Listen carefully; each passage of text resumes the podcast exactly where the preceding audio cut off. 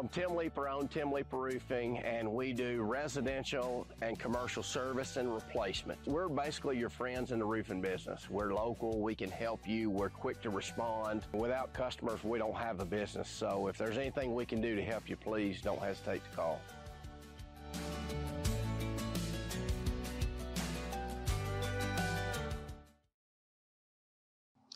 I'm Tommy Bryan. Time for the sixth inning with Woody Hunt, retired baseball coach, Hall of Fame coach at Cumberland University.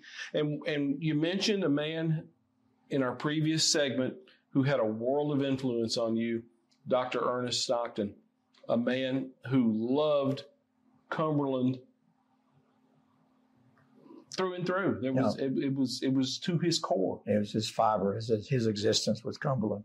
He uh, his loyalty to this university and at that time Cumberland College was second to none. And I tell other people this: that guy had more passion for this university than anybody that I've ever seen. I I saw loyalty in him, and you got to see loyalty from other people before you can develop loyalty yourself.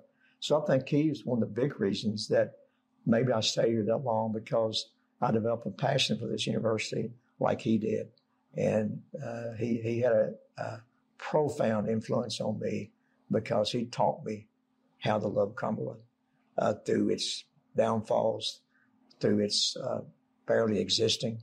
You know that we it was a survival days back then. Cumberland was was at that time a private junior, junior college, yeah. and and that's a rare thing. Yeah, the, the enrollment was three or four hundred, whatever it was.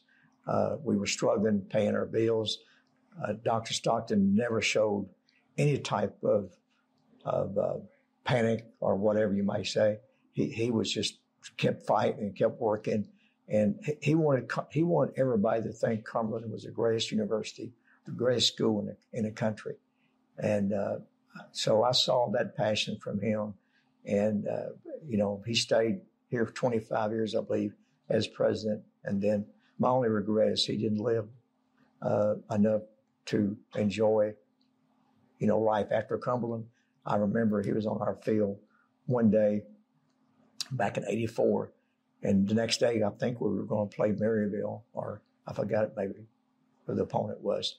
And he came out and he said, Coach, uh, we had a little discussion. When you plan? Play tomorrow, one, one o'clock, whatever I said to him. And then uh, that night or the next morning, he dies from a heart attack. And that was really hard for the whole university and, and hard, hard on me because I was very close to him. But I, I learned loyalty and passion from just watching Dr. Stockton. During that time at Cumberland was kind of the golden junior college years. Yeah. Mickey had got the team up to ranked number one at one time in the nation, and and and you and he developed that Cincinnati connection yep. with recruiting, a pipeline out of the Cincinnati Storm Club, if I yeah. remember right. Yes, I was Midland and Storm Club and other teams up there. I, I, I, learned to recruit from Mickey to learn how to expand your base. And uh, Mickey was a relentless recruiter. Uh, and of course, back in those days, you had to, all you had was your office phone. And I, I, Mickey, I just saw that you know he that you can bring people here if you just go out and get them. And I saw that Mickey. We went on Cincinnati, Lexington, all over, you know, little cars we had. And so he taught me how to be a relentless recruiter. Uh, and I knew that had to be that way to get people here. Um, but, uh, you know, we were uh, a two year college then, and it was a tough sell in some cases, but uh, JUCO ball was very, very popular then. And it's like it is today. It's yeah. very popular. And, and a and good brand of baseball. Good brand. We got some very good, outstanding players. But my career as a JUCO coach only lasted two years. As a head coach, I was assistant with Mickey for three years, but the 1980 team got to be number one in the country. But that's a year I was with, with the Shelby Pirates, you know, uh, and I was that wasn't with that team, but I did come back the next year. And, and, a, and a little fling working with minor yeah. league baseball. Did, I was. Did you get that out of your system? Uh, yeah, I uh, I got to be a general manager and later on become a manager in the pirate system. Uh, and the guy who owned the Shelby Pirates was a guy who owned a Holiday Inn in Danville. So he bought the club and asked me to be the general manager. And so I moved to Shelby, North Carolina for over a year with, and, and developed a relationship with the pirate people.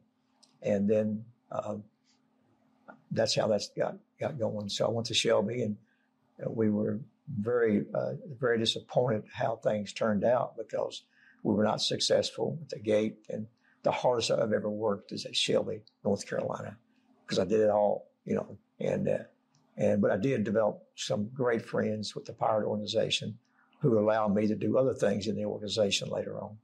And as looking back, a lot of those relationships with minor leaguers or people in that organization wound up helping you later on down the road. Yeah. You could make a phone call and cross check a kid with a with a pro scout who had said, Yeah.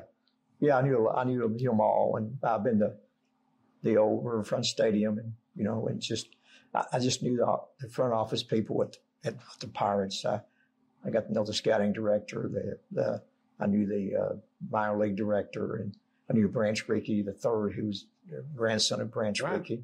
Became good friends with him. Murray Cook, who who later on led the Cincinnati Reds to a to a world championship, and and uh, uh, and so and I was able to keep those uh, relationships after I came back here.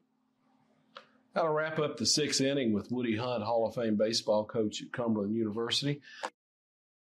If you've been in Zaxby's, you know that we've got memorabilia all over the walls signifying different things. Castle Heights is certainly has such a long history to it, and we have sketching that was done uh, by someone that was from town here, and it was kind of fun. One day I was out in the dining room talking to guests, and they're like, "Our son did that." We've also got some George Jones memorabilia that his widow uh, had the opportunity to meet her and work with her on a project. She said she wanted us to have some pieces, and we, we certainly treasure all of those things.